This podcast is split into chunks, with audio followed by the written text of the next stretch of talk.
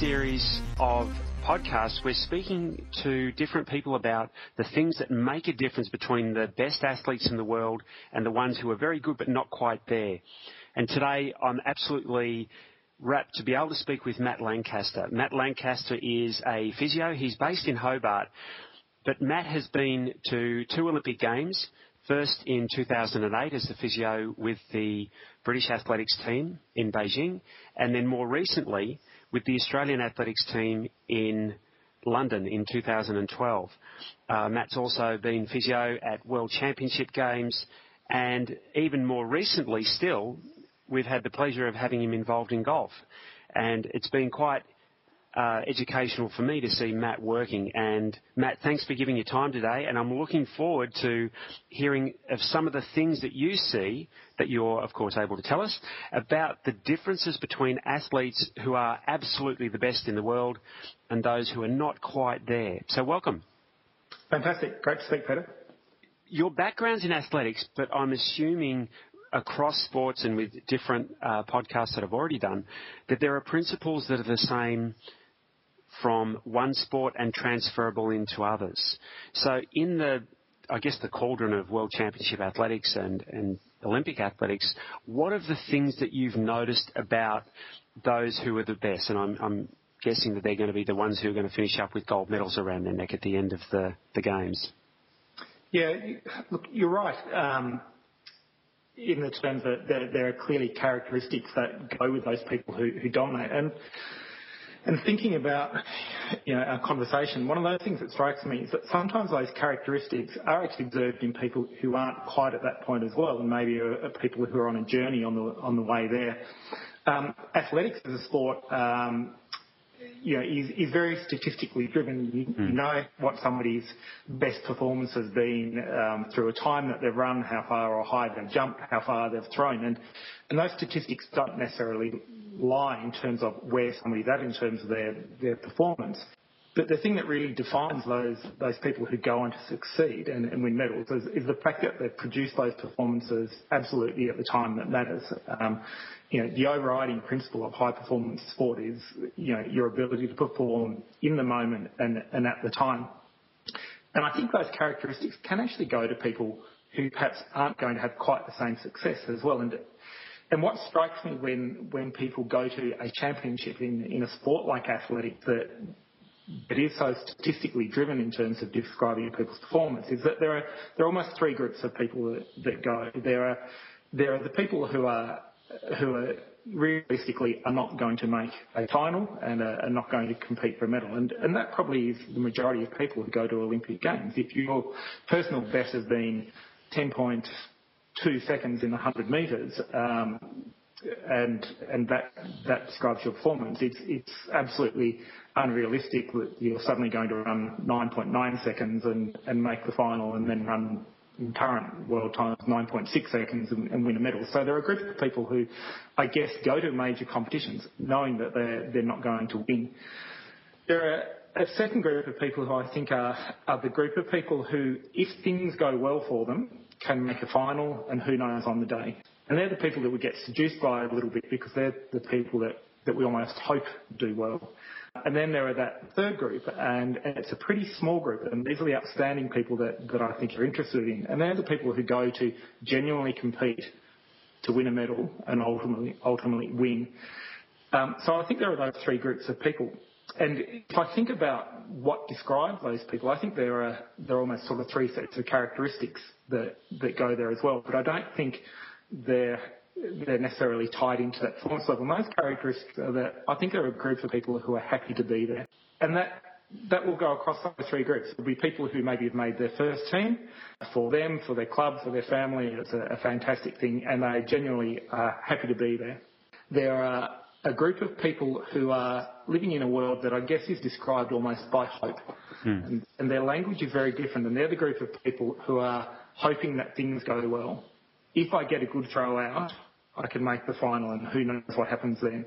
If I get a good lane draw, if I get a good heat, things can happen. And there, there's, a, there's a great sense of hope about, about that group of people. And then there's a group of people, and I think these are the, the people that, that you are really interested in in terms of those outstanding performers. And they're the people that I think go with an expectation. And they've removed that sense of hope. It doesn't mean they don't have nervousness. I'm sure it doesn't mean they don't have self-doubt. But there's an absolute expectation about what their performance is going to be. Mm. Um, and I almost tend to think that you can get people across those sort of three levels of performance ability showing those different characteristics characteristics as well. I think there are probably some, some people who have an amazing amount of talent who still live in the world of hope or who still exhibit characteristics that are happy to be there. And the hmm. people whose talent and performance maybe suggest that they should be competing for medals, but when they actually get to that big moment and that big stage, they're not, they're not showing characteristics of somebody who expects to do well and has a genuine internally driven belief that they'll do it. They're still either happy to be there or living in hope. And I think at the same time, you can also get um, some people whose performance level suggests they may not win a medal, but who still have a high degree of expectation that they're going to perform in the moment to the best of their ability. And they might be the people who come back with personal bests in a championship, but still means they don't win a medal, but they've performed really well relative to their, their ability. So for me, the, the dominant character of those people who absolutely succeed is that there's an expectation when they get to that point and to that moment that they will succeed. It's interesting with those those three groups that you talk about, and it makes me think the first group, the group that are happy to be there, it's almost like they have the mental capacity to get the most out of their skills, which are going to be brilliant, but they're just not they're not medalist skills. So skill wise, they're not quite there, but mentally they're there. The second group, the ones that probably should have higher expectations than what they do. It's like they have the skills, but they don't necessarily have all of the, the mental capacity, the mindset capacity. And then you've got the third group that's got both. Is that yeah, how you see it? Absolutely. Yeah, I think that's absolutely right. And I, I think you see that then then manifesting in in their behaviours associated with their profession. And I guess you know, I'm fortunate that I have been able to see people quite close to you know, those ultimate performance times. Um, and you start to see in, that group who, who are the high performing group with an expectation, um, a real, and I would use the word intent in their, the late stages of their preparation, that they, they, along with their coach, know what's happening when they go to training, they know what they need to get out of training, um, and those final sessions, they're not panicking about those sessions, and they're, they're almost going through a final stage of confirmation based on what it is that they need to do. There's a there's a story that is a second-hand story for me, but I, I think is fantastic of a, somebody who was a colleague of mine who was uh, watching a, a, training session of a of a, a triple jumper who. Um, at the time and still is the, the greatest triple jumper in history. Uh, and the story that was told to me was that, that uh, this person took uh, 20 minutes to lace their shoes up at the beginning of the session, and my colleague was watching them and really wanted to see what was going to happen in this, one of these late training sessions for this fantastic athlete. And after his 20 minutes, the, the athlete measured out his run-up, which took a long time, and he'd already warmed up at that stage. Ran in towards the, the triple jump takeoff, took off with a, the hop, the first phase, then ran through, the pit, uh, didn't complete the full triple jump, and, uh, and went and sat down and took his shoes off again. And my colleague was sitting there thinking, this is terrible, I'm going to have to watch another 20 minutes of putting shoes back on before the second effort. Mm. And, uh, and finally went over and, and spoke to the athlete. And the athlete said, no, no, I've, I've finished my session. I just needed to know that my run-up was right. And that was all it was. But he only needed one piece of information, which really was, I guess, confirming for him where his expectations sat. So there was a an incredible intent, I guess, in, in what he did, and, and I'll see that in, in other people as well. That they will, you know, they'll they'll agree that they'll have a certain number of throws in a training session, and I guess the people who live in hope, Um, I think you observe going out to those last training sessions, trying to throw their gold medal winning glory throw in one of their final training sessions, and when it's not happening, they'll just keep fighting and struggling and getting angry, and, and it becomes a, a really futile process. I think mm. those people who are living in that world of expectation you know, get to those final sessions and there's no great hope about it and they want to get something specific out of it They don't need to throw their gold medal throw then. They, they have an acceptance that their preparation work is fundamentally done and that there's no need to panic at that stage. And it, they're very different behaviours to observe people uh, in terms of those final preparation and, and training um, habits and, and behaviours. I think the group who are happy to be there, you observe a really lacklustre approach to those final preparation sessions where it's hard to think at an Olympic level, but, but it starts to look a lot more random, and you're not really quite sure that just observing that, that they're what they're trying to achieve in those final training sessions and where they fit into their, preparation. So there's an enormous difference in, the things that people actually do, I think, uh, around those late stages We can relate that so clearly to golf too. You know, golf tournaments, uh, players the evening before the first round, they might have had their final practice round. It may not have gone as well as what they'd like, and so then they'll spend, you know, four hours practicing after they've played 18 holes. So they're going to come to the first tee the following day, regardless of how their practice session's gone, just with a lot of fatigue and uh, unless they found the magic in the practice, they're going to come in with a lot of doubts as well. So it's sort of clearly they're in the well, they're either in the first or the second group. Yeah, I think you're right. Look, and there's a there's an enormous capacity, and there certainly isn't an original thought amongst um, you know, successful sports people that they they often get over their their disappointments very quickly, mm. and that there's almost a sense of um, almost you want to use the word denial about that sometimes. I think the people who have the expectation that they'll perform really well, and if we relate it to that example of your final practice round mm. isn't isn't a particularly good round, I think they manage almost to reach a point of very quick denial mm. about how bad that round was, so they can then turn to the next one. I, I think you see that in successful, you know, cricket batsmen who, you know, play and miss and have a, a capacity to completely forget about that and concentrate on the next ball. And I think that's very different to somebody maybe who lives in the world of hope or is happy to be there, who then dwells on the fact that they've missed a ball and, and becomes very edgy and nervous for, for the next one. And I think you see those characteristics in, you know, something as, as straightforward as, you know, I have to run faster than, than somebody who beat me last week. Nothing's dramatically changed between those two people over the course of a, of a week. So there, there has to be, you know, almost a denial that that happened and just a, an internally driven expectation on, on what can happen and what can turn that performance around. Mm.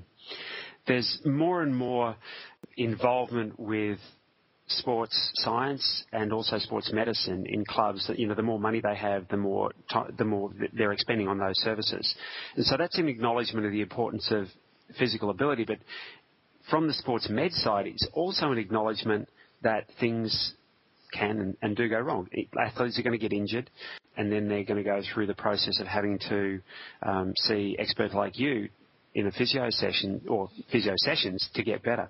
How do the best athletes approach that when they do encounter injury?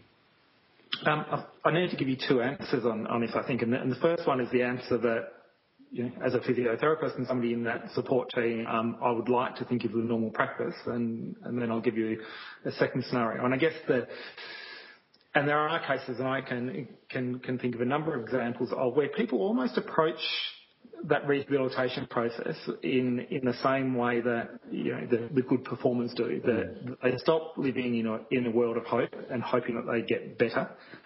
And and they also take responsibility for their own involvement in that process. Again, they're internal contributors, I guess, at that point. Um, And so it becomes quite a quite a systematic approach. So you know, in a, perfect world, it quickly starts with a sense of diagnosis, some sense of prognosis in a good performing high performance team, there will be input from athlete and coach as well as a range of sports medicine, physiotherapy, strength and conditioning, other practitioners. Um, rehabilitation plan happens. The athlete commits to that rehabilitation plan. There are, there are markers on the way through. We can measure progress and as we get closer we can start working backwards to from the performance time and, and start to give a, a nice clear, clear pattern. And and that can work, and it does work. And um, for athletes who can, I guess, overcome the self-doubt that comes through that period, and, and that's a that's a challenge. Who can delay their their need for almost reward based on their status as an athlete, so they can mm-hmm. accept, you know, it doesn't really matter what I do today performance-wise. In three weeks, two months, I'll be able to do this. That, that process works really well, and, and I can think of a number of athletes who, who ultimately have gone on to win medals on the back of pretty limited preparations because during that rehabilitation process they haven't panicked. They really have followed a process. They've, they've found alternative ways with input from other people to maintain some degree of fitness. They have maintained a, a mental process that, that is still focused on their, their performance on the way through and, and it works spectacularly. So I guess that's the that's the scenario. There's a, a member of a, a, support team you'd like to think happens. There, there's a second reality though, um, particularly as you get closer to outstanding performers who who have a couple of things. One, they have a lot of people who are interested in throwing resources at them, and the second is they have a lot of money to be able to source their own resources as well. And that process can start to become quite random because all of a sudden uh, there and the, there can become a lot of opinions. And sport is sport is attractive to all sorts of people, and sport attracts people who, who want to be associated, who um, you know for for good motivation, and, and sometimes I guess for, for their own sense of personal reward as well. So there's there's enormous responsibility on, on an athlete with resources, with lots of opinions flying at them, to be able to sensibly manage that. And it becomes very easy to get caught up in a, a, world of gurus offering fantastic solutions and you know magic potions and instant cures the next machine and you don't need to see that. And athletes you know who are, who are financially you know, able to do it will will travel from country to country doing that. You know I can I can think of an athlete who is known to have in, you know in a day travelled from a, you know, a doctor in in Germany to um, a therapist in Ireland to an osteopath in another country and to a podiatrist in Belgium.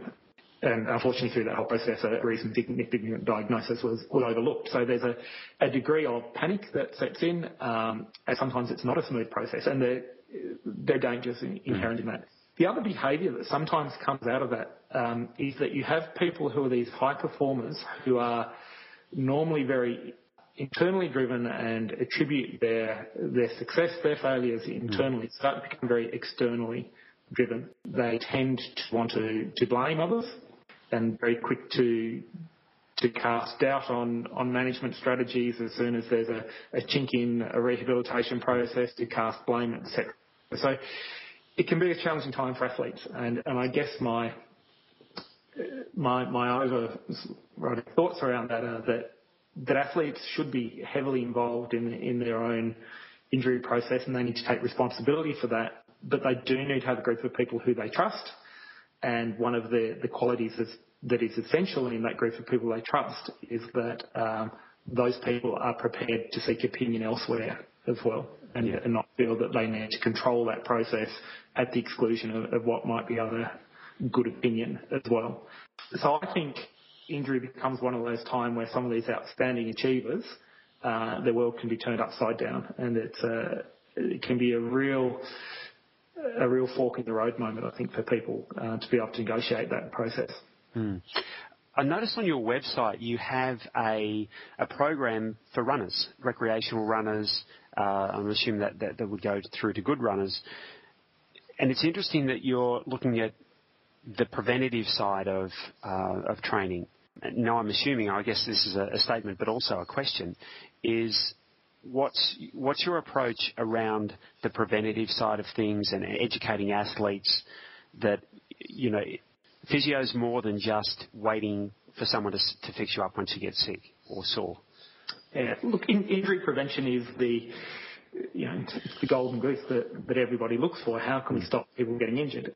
And and I guess there's there's been a big swing towards you know accepting that the amount of training that people do and the volume of training, etc., is important. But I think the other thing that is is, is really central to this is is a really mature approach to to where, if you like, responsibility sits for, athletes breaking down. And, and I don't know that sports medicine and physiotherapy has been has necessarily helped itself for you know, historically trying to take responsibility for injury prevention. Because mm. the reality is that a doctor and a physiotherapist have probably never caused a major injury to an athlete in a training environment. That's how they've tended to pick up the pieces. And, and at best, we can give advice about ways to try and prevent that, and we mm. need to make that evidence based on all those sorts of things. So the, the more mature approach, I guess, it, it's what we start seeing happening certainly in in professional team sports where they have big full-time staff providing support is that injury prevention becomes a shared responsibility. It becomes a shared responsibility between the, the sports medicine sports, sports science staff.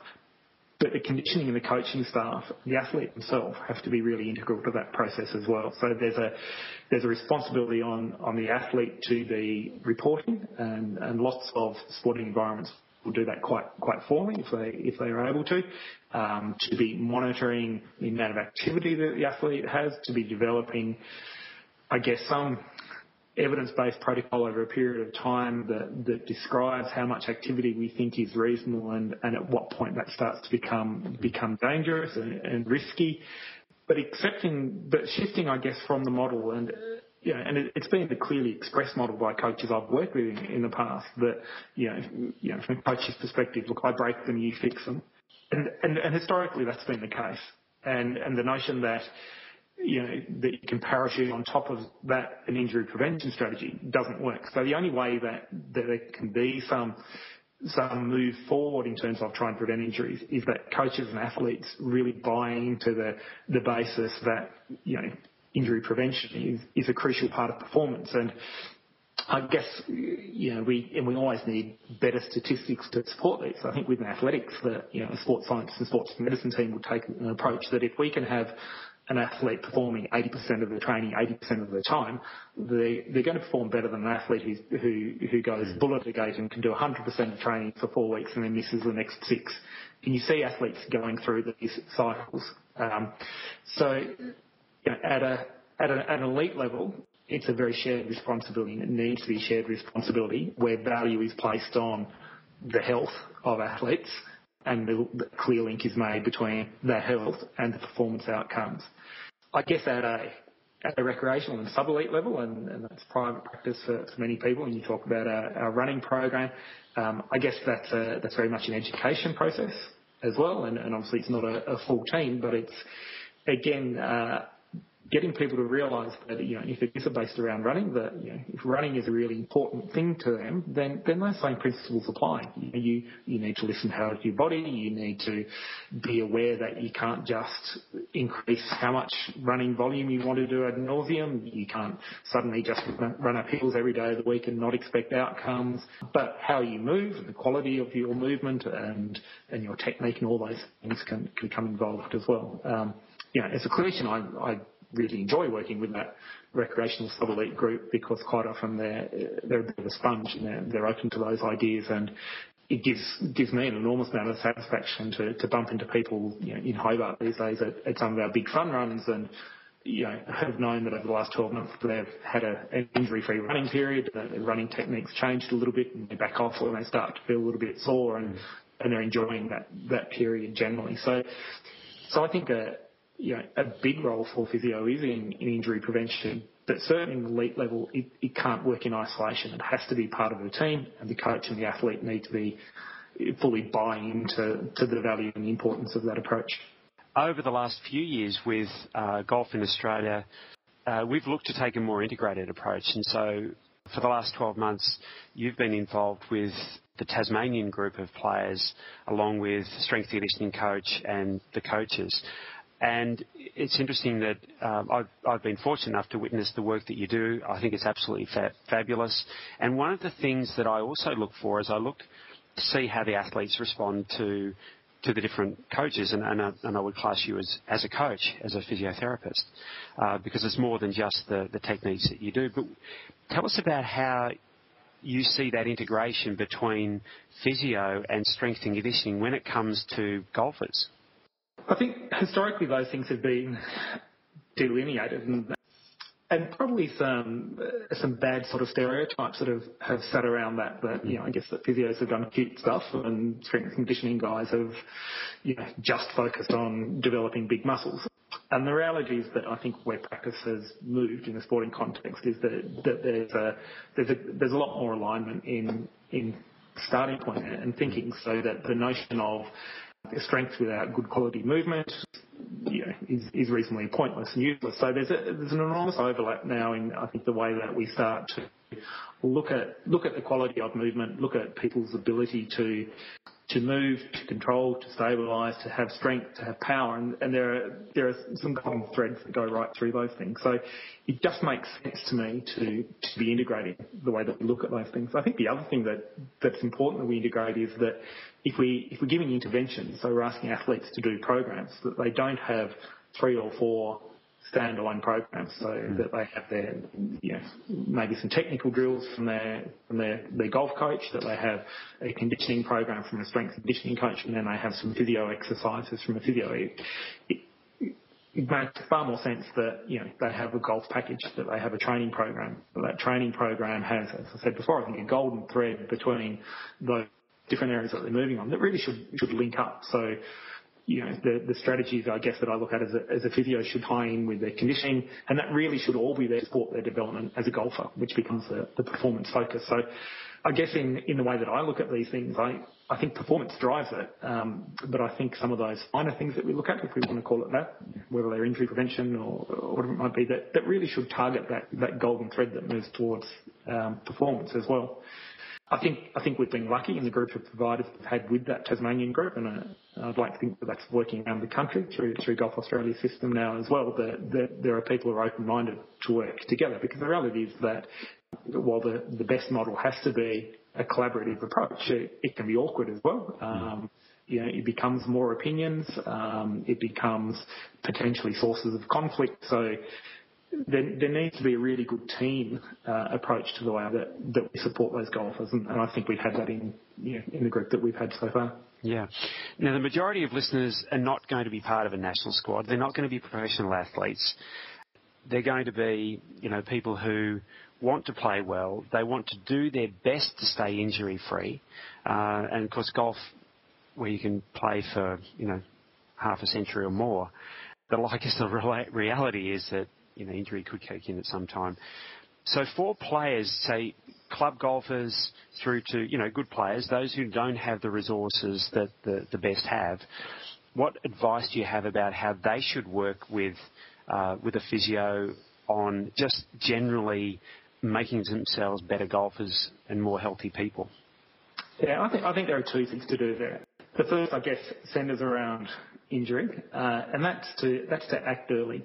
Um, you know, we have a whole. If we, if we look at golf injuries, you know, the majority of them, you know, almost exclusively are going to be repetitive overuse injuries rather than acute traumatic injuries. Now, they're things that that we get early flags for sometimes. So that might be, you know, a couple of consecutive rounds where you're you're noticing, you know, some wrist soreness. It might be all of a sudden aware that you have back pain that's lasting a couple of days after you've played around there, there, are normally some, warning signs. And, so what I'd urge people to do is, not to ignore those, but to act early. Now, in the first instance, that might mean backing off for five or seven days and and then trying again. But don't don't keep persisting. Don't let something that maybe could have been uh, nipped in the bud if you'd uh, taken the opportunity to, seek some professional advice early.